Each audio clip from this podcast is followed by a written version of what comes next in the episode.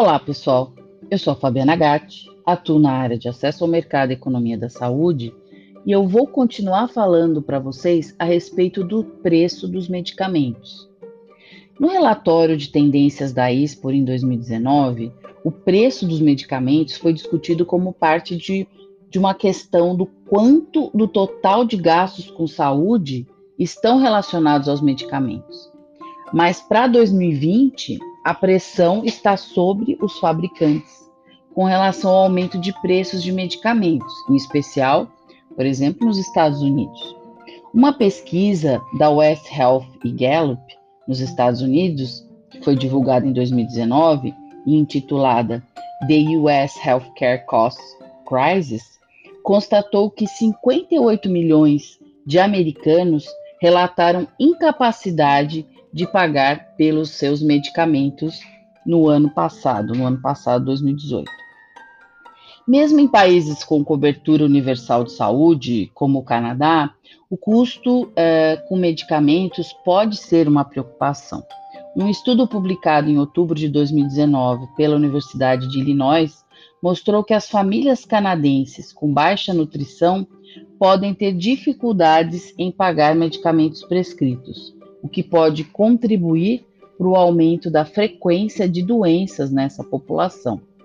Pensando no Brasil, que também tem uma cobertura universal, o controle direto sobre os preços dos medicamentos é exercido pela Câmara de Regulação de, de Mercado de Medicamentos, a CEMED. Os preços dos medicamentos são fixados pela CEMED após a autorização de comercialização ser dada pela Anvisa, que é a Agência Nacional de Vigilância Sanitária. A exceção é no caso de novas uh, formas de apresentação e medicamentos genéricos, onde as empresas podem começar imediatamente a comercializar o produto. A CEMED é incumbida de determinar o preço máximo do produto, os ajustes anuais de preços e de assegurar que a indústria esteja em conformidade com essas resoluções. O ajuste anual é calculado utilizando o índice de preços ao consumidor e é estabelecido em três faixas diferentes, de acordo com o tipo de medicamento, o nível de concorrência do medicamento no mercado e a participação dos genéricos nas vendas. Somente os medicamentos vendidos sem receita médica, OTC, over the counter, né, estão isentos de ajustes de preços anuais obrigatórios e em 2020, foi estabelecida a liberação de preços de todos eh, os OTCs no mercado brasileiro.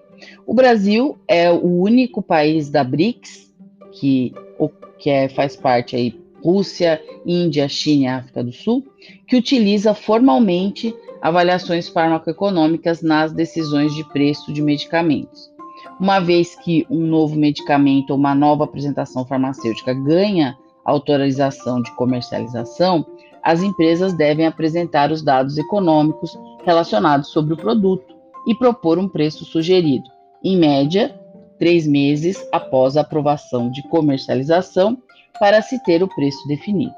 O preço de referência externa, que é o ERP, External Reference Price, é usado para definir o preço de novos medicamentos.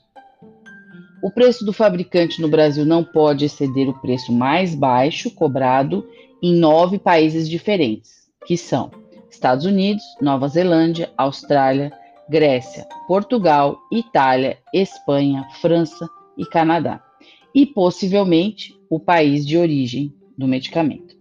A lei determina que os preços de medicamentos genéricos devem ser pelo menos 35% mais baixos do que o medicamento de referência correspondente. Devido à concorrência do mercado de genéricos, muitas empresas têm utilizado políticas de descontos mais agressivas, que em média chegam a 50%, chegando a 70% ou 80% em alguns casos. A CEMED fixa um limite de preços para as vendas das empresas farmacêuticas a seus distribuidores, preço máximo de venda ao governo, PMVG, e para vendas aos consumidores, que é o PMC. É, com relação a isso, a gente sabe que é, a, a legislação para preços no Brasil também está mudando. Então, estamos aí num processo pós-consulta pública do ano passado, que está prevista dentro do Ministério da Economia, para se discutir nova lei de preços no Brasil. Pessoal, por hoje é só, mas no próximo episódio eu vou fa continuar falando sobre a questão de preços de medicamentos. Até lá!